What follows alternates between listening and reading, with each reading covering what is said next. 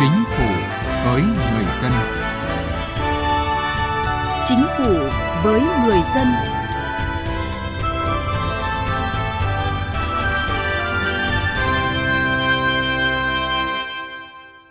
Xin kính chào quý vị và các bạn. Thưa quý vị, việc tổ chức triển khai đo lường sự hài lòng của người dân đối với sự phục vụ của cơ quan hành chính nhà nước đã và đang được thực hiện tại 63 tỉnh thành phố trực thuộc trung ương.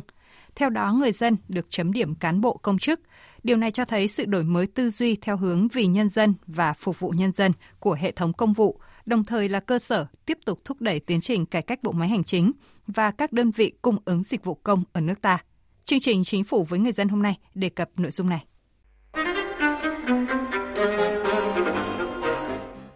Thưa quý vị và các bạn, đo lường mức độ hài lòng của người dân là cơ chế giám sát và đánh giá chất lượng dịch vụ hành chính công hiệu quả.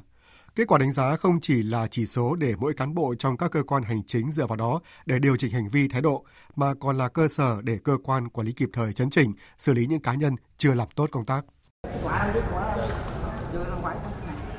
Tại bộ phận tiếp nhận và trả kết quả giải quyết thủ tục hành chính huyện Tri Tôn, tỉnh An Giang, máy chấm điểm cán bộ được lắp đặt ngay cửa ra vào. Hệ thống luôn được kết nối để đảm bảo người dân khi hoàn thành xong các thủ tục hành chính ở đây được tham gia chấm điểm người cán bộ xử lý công việc của mình. Hài lòng, không hài lòng, rất hài lòng là ba mức người dân có thể chấm điểm ngay sau khi tương tác với cán bộ. Đây thì phục vụ ờ, anh em này kia ai cũng nói chuyện đối xử cũng tốt không chị. Mình không biết thì cũng chỉ cách này kia cho mình làm. Thường thì đây uh, liên quan đến lĩnh vực đất đai nè, đăng ký thế chấp số 3, số 4 nè thì mấy anh em cũng uh, hỗ trợ nhiệt tình cũng hướng dẫn này kia đầy đủ lắm. Theo ông Đỗ Minh Trí, Phó Chủ tịch Ủy ban nhân dân huyện Tri Tôn, tỉnh An Giang, trung bình mỗi tháng nhận vài trăm lượt đóng góp. Tất cả các ý kiến đều được xem xét và là cơ sở để đánh giá cán bộ. Nhân viên nào gây phiền hà đến người dân thì có phản ảnh trực tiếp vào cái chỗ mà bấm cái phê phán của một cửa ở tại chỗ. Cho nên việc từ đó mà nó tạo ra một cái việc làm của những công chức ở cửa thì có một ý thức và trách nhiệm rất là cao đối với người dân cho nên việc mà thực hiện cái thủ tục hành chánh trong cái thời gian vừa qua ở huyện Tri Tôn và kể cả 15 xã thị trấn luôn đó, thì phải nói rằng cái nâng cao được cái ý thức trách nhiệm của công chức và ý thức trách nhiệm của người dân khi làm thủ tục những vấn đề gì một cửa mà người dân ta đến đó, mà khi mà một cán bộ công chức nào mà có cái tinh thần thái độ không tốt thì kiểm tra và uống nắng kịp thời. Còn tại Quảng Trị, từ cuối năm 2014, địa phương này đã thực hiện sáng kiến dân chấm điểm đối với 6 chỉ số thành phần: tinh thần thái độ đón tiếp, hướng dẫn làm thủ tục, thời gian làm thủ tục, thời gian trả hồ sơ đúng hẹn, về chi phí không chính thức và sự hài lòng chung. Chỉ số hài lòng chung từ chỗ chỉ đạt 7,2 đến 7,4 điểm trên thang điểm 9 thậm chí có huyện chỉ đạt dưới 6 điểm, đã nâng dần lên 8,5 đến 8,8 điểm, có huyện đạt 9 điểm. Đặc biệt, chỉ số thành phần về tinh thần thái độ phục vụ nhân dân và doanh nghiệp của đội ngũ cán bộ tại các văn phòng một cửa đã nâng lên rõ rệt. Cán bộ ở nơi một cửa này làm rất là nhiệt tình, dân có yêu cầu thắc mắc gì, cán bộ nơi đây sẽ trả lời và chỉ dẫn cho chúng tôi. Trọng điểm của các nhân viên ở đây, theo em thì coi như cho điểm chính là tuyệt vời đó. Qua việc người dân được chấm điểm như vậy, các cán bộ công chức cũng áp lực hơn, thấy sợ hơn. Sợ vì không làm tròn trách nhiệm với người dân, bị người dân chê trách. Áp lực đó, lo sợ đó đã khiến họ ngày càng mẫn cán hơn, giải quyết công việc cho người dân chất lượng hơn, hiệu quả hơn. Ông Vũ Hùng, Giám đốc Trung tâm Hành chính công tỉnh Bắc Ninh cho biết. Các cái thủ tục giải quyết đều được giám sát bằng máy. Một cái thủ tục khi vào, đầu vào được bấm. Thì khi ra đảm bảo bao nhiêu ngày theo từng cái cái quy định của thủ tục hành chính thì phải giải quyết đúng nếu mà chậm muộn thì phải có cái xin lỗi người dân và doanh nghiệp thế và mỗi lần chậm muộn đó thì chúng tôi sẽ đánh giá từng cán bộ ở từng sở ngành giải quyết từng thủ tục hành chính để phối hợp với cơ, cơ quan chủ quản để đánh giá cán bộ thế và một cán bộ mà không đáp ứng được trong vòng một tháng, hai tháng thì đánh giá tháng, đánh giá quý, đánh giá 6 tháng thì sẽ có những cái hình thức tương ứng theo quy định công chức.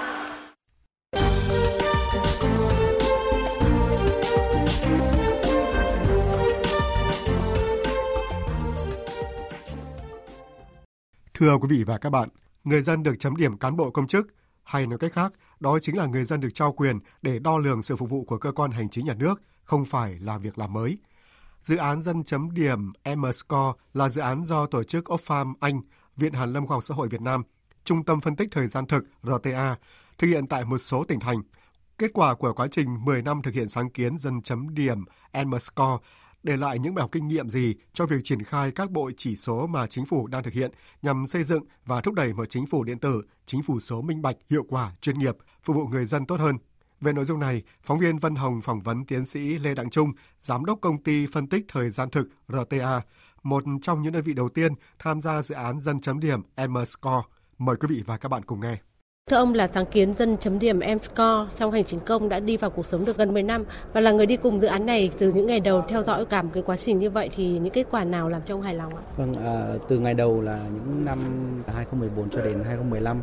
thì đến nay cũng đã gần 10 năm. À, M-Score thì là đã đi vào cuộc sống ở nhiều mặt khác nhau. Đấy, lúc đầu thì à, sáng kiến được triển khai ở Quảng Trị, Quảng Bình, thì sau đấy à, triển khai ở Đồng Nai, rồi à, thành phố Hồ Chí Minh. Đấy, và hiện tại đó thì à, người dân cũng đã biết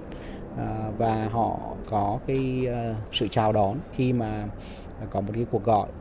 của một bên độc lập gọi điện cho người dân sau mỗi cái dịch vụ công mà họ thực hiện với các cái cơ quan hành chính. Thì nó thực sự là một cái cách để mà chúng ta dần dần à, giúp cho người dân quen với cái việc phản hồi về cái dịch vụ hành chính công mà họ thực hiện. Rồi cơ quan hành chính nhà nước đó thì cũng dần dần quen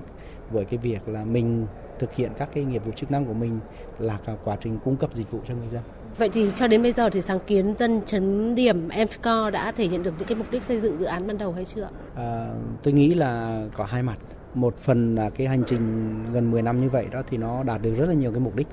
À, nhưng mặt khác đó thì cũng còn rất là nhiều cái tiềm năng của M-Score chưa được khai phá. Đấy, thế thì À, về cái mục đích đạt được ấy, thì rõ ràng là em score đã trở thành một cái từ khóa mà rất là nhiều người biết đến tạo nên một cái kỳ vọng cả người dân và cơ quan nhà nước cả cán bộ nhà nước rằng đây là một cái tiến trình phản hồi sau khi thực hiện dịch vụ đây là một cái quá trình gần như là đương nhiên. Để tạo ra một cái thói quen rằng người dân có thể đưa lại được cái sự phản hồi cái dịch vụ mà mình nhận được từ cơ quan nhà nước tôi nghĩ rằng đây là một cái cái thành quả rất là lớn bởi vì rõ ràng là rất là nhiều năm cái tâm lý xin cho nó không chỉ ở từ phía cơ quan nhà nước mà từ phía người dân họ chấp nhận cái điều đấy. Thế với cái kênh mà chúng ta phản hồi nhanh phản hồi chính xác và có cái sự độc lập tạo ra cái môi trường mà người dân có thể phản hồi uh, thoải mái uh, không lo lắng nhưng đồng thời cũng có khả năng kiểm chứng thì cái tính xây dựng trong cái việc uh, phản hồi nó cao hơn rất là nhiều cái thành quả. Ờ, rất là khích lệ rất là đáng tự hào của em score. Đấy, thế còn mặt khác đó thì với những cái thành quả mà em score đã đi vào cuộc sống ở những cái địa phương mà chúng ta triển khai em score đó tôi lại thấy một cái sự đáng tiếc ở đây là em score không được triển khai rộng hơn so với cả cái tiềm năng của nó. Là những người mà theo đuổi cái ờ, dự án này ngay từ đầu thì ờ, Ông nhận định rằng là có cái, cái điều gì mà làm cho cái dự án này nó chưa có cái sức lan tỏa? Để một cái sáng kiến nó được triển khai thì nó đòi hỏi rất là nhiều thứ. Và đặc biệt là một cái sáng kiến mà nó ở trong lĩnh vực hành chính công nó ảnh hưởng đến rất nhiều con người. Từ phía cơ quan cung cấp dịch vụ công cho đến người dân ấy, thì rõ ràng cái thách thức nó vô cùng lớn. Cả người dân lẫn bên phía hành chính công, bên phía chính à, nhà nước. Với một cái người à, dân mà đi mua dịch vụ thông thường ấy, họ à, nhận cái sản phẩm dịch vụ không ổn thì họ phàn nàn, thì đấy là một cái điều gần như là đương nhiên. Họ thấy rằng đấy là cái quyền lợi của mình. Nhưng mà người dân của mình trong cái lĩnh vực hành chính công đấy, thì họ không có cái sự dũng cảm đấy. Họ quen với cái việc là có gì, cho gì thì nhận đấy. Cho nên là để mà tạo ra được một cái tinh thần mà người dân có thể à, mạnh dạn. Ở đây cái sự mạnh dạn này thực lòng là nó cũng hơi quá. Bởi vì sao? Bởi vì người dân có quyền, nhưng mà người dân vẫn chưa vượt qua được cái lo lắng. Ý kiến của mình nêu ra thì cũng biết là ở địa phương này kia này mình à, khi mình quay lại thì sẽ à, bị thế này, bị thế kia. Thế còn cơ quan nhà nước thì chắc chắn cái thách thức nó còn lớn hơn. Một cái hồ sơ hành chính thì ta thấy rằng là cái thời gian và những cái sự gây khó dễ đó nó còn ở cái phần sau. Nó còn có thể liên hệ luôn cả một cái hệ thống các cái cơ quan liên đới ở trong cái hệ thống hành chính công. Đấy vậy thì một cái cơ chế một cái sáng kiến mà à, tạo ra một cái sự thay đổi về nhận thức tạo ra được cái tác động thì rõ ràng là nó rất là nhiều cái cái thách thức. Nhưng mà cuối cùng thì chung quy lại cũng đều là con ý chí của con người. Những địa phương mà đã mạnh dạn triển khai như là À, Quảng Trị như là Quảng Bình rồi đến Đồng Nai đến Thành phố Hồ Chí Minh thì họ vượt qua được cái thách thức đấy. đấy con người lãnh đạo có ý chí quyết tâm cải thiện cái môi trường hành chính công thì cải cách được họ, họ thực hiện được Chính phủ thì cũng đã và đang và cũng sẽ quyết tâm mạnh mẽ trong việc xây dựng chính phủ số và chính phủ điện tử. Ông có đánh giá như nào về cái việc sẽ kết hợp với cái dự án này với các cái bộ chỉ số hiện nay mà chính phủ cũng đang tiến hành để mà chấm điểm đánh giá cái sự phục vụ của người dân doanh nghiệp khi thực hiện hành chính công trên môi trường mạng. Tôi rất là hoan nghênh cái định hướng cũng như là sự quyết liệt trong cái việc đưa nền hành chính công của chúng ta lên cái môi trường số. Ở đây đó thì à,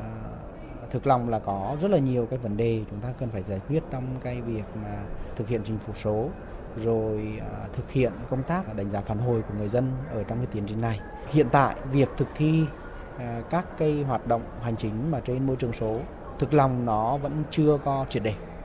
Chúng ta biết rằng là một người dân ấy thì được khuyến khích là lên cổng dịch vụ công quốc gia hoặc là các cái cổng dịch vụ à, trực tuyến của các địa phương, của các bộ ban ngành nhưng rồi người dân vẫn phải lên cái văn phòng của cơ quan hành chính một cửa để mà thực hiện nốt. Như vậy thì chúng ta vẫn chưa có cái à, dịch vụ ừ, trực tuyến à, triệt đề trọn vẹn. Mặc dù rằng nó thuận lợi hơn, nhưng rõ ràng nó chưa hoàn thiện. Thế thì cái việc để chúng ta cần phải tiếp tục cải cách hơn nữa. Và các cái bộ chỉ số điều hành à, mà chúng ta nói gần đây đó đó là một cái điều cần thiết trong cái việc chỉ đạo điều hành. Chỉ có điều là chúng ta làm sao để mà cái việc mà xây dựng và sử dụng cái bộ chỉ số đấy thì nó nên bớt cái uh, yếu tố con người phải thực hiện. Đấy. Uh, nó làm chậm trễ nó làm sai sót. Nó uh, con người thực hiện ở đây là gì? Là uh, những người sử dụng cái bộ chỉ số này ở các cấp độ khác nhau từ thấp cho đến cao đặc biệt là uh, lãnh đạo của bộ ban ngành lãnh đạo của chính phủ ấy thông tin đến với họ mà không cần phải nhờ con người báo cáo. Chỉ đến khi nào mà chúng ta làm được như việc đấy thì tôi nghĩ rằng cái thông tin nó mới nhanh nó mới chuẩn và nó mới chính xác kịp thời trong quá trình mà triển khai ờ, chính phủ số và chính phủ điện tử thì ông có đánh giá như thế nào về sự huy động phát huy vai trò trách nhiệm của các doanh nghiệp trong triển khai các cái sáng kiến về cải cách hành chính và các cái cơ chế thu hút cũng như là khơi thông cái nguồn lực này? Vâng, tôi nghĩ rằng là nguồn lực từ cái cộng đồng doanh nghiệp rất là lớn từ sáng kiến đấy đến khả năng thực thi rõ ràng là để mà có cái sáng kiến tốt nhất thì chúng ta phải phát huy sáng kiến từ toàn bộ cộng đồng đấy cộng đồng doanh nghiệp rõ ràng thứ nhất họ là đối tượng thụ hưởng đối tượng chịu uh, sự tác động của dịch vụ công. Đấy họ cũng là cái uh, bộ phận mà tạo ra những cái giải pháp về công nghệ. Uh, nguồn lực thì rất là, là lớn nguồn lực ở đây không chỉ là nguồn lực tài chính nguồn lực con người nguồn lực về kiến thức. Đấy thì chúng ta cần phải phát huy. Nhìn tổng thể thì chúng ta chưa thấy các cái cơ quan nhà nước ấy là tạo ra được một cái cơ chế và cái ờ, phương thức thuận lợi cho cộng đồng doanh nghiệp họ có thể đóng góp khi mà một doanh nghiệp hay một cá nhân họ có ý tưởng tốt thì họ sẽ loay hoay không biết làm nào để mà cái ý tưởng của họ cái đề xuất của họ có thể lên được tới được cái người mà có thể tiếp nhận có thể mà xử lý và có thể thực hiện. Cái điều mà chúng tôi tin rằng không chỉ là công ty tôi và những cái doanh nghiệp và tôi tin rằng đấy là phần lớn những cái cộng đồng doanh nghiệp đấy là mong muốn có được một cái uh, cơ hội để mà có thể được lắng nghe cái sáng kiến được lắng nghe cái ý kiến của mình đấy còn lại đó thì sau đấy thì um, kiểu gì mà tạo ra được cái giá trị thì tôi tin rằng là sẽ có được cái nguồn lực trợ giúp hoặc là chính phủ bỏ tiền ra mua hoặc là à, thị trường sẽ có những cái phương thức để mà họ tạo ra cái cách thức để mà giao dịch để tạo ra cái giá trị đấy thì cuối cùng quan trọng nhất là sáng kiến phải đi vào được cuộc sống. Dạ vâng, xin trân trọng cảm ơn ông. Thưa quý vị và các bạn, đến đây chúng tôi xin kết thúc chương trình Chính phủ với người dân ngày hôm nay. Cảm ơn quý vị và các bạn đã quan tâm theo dõi.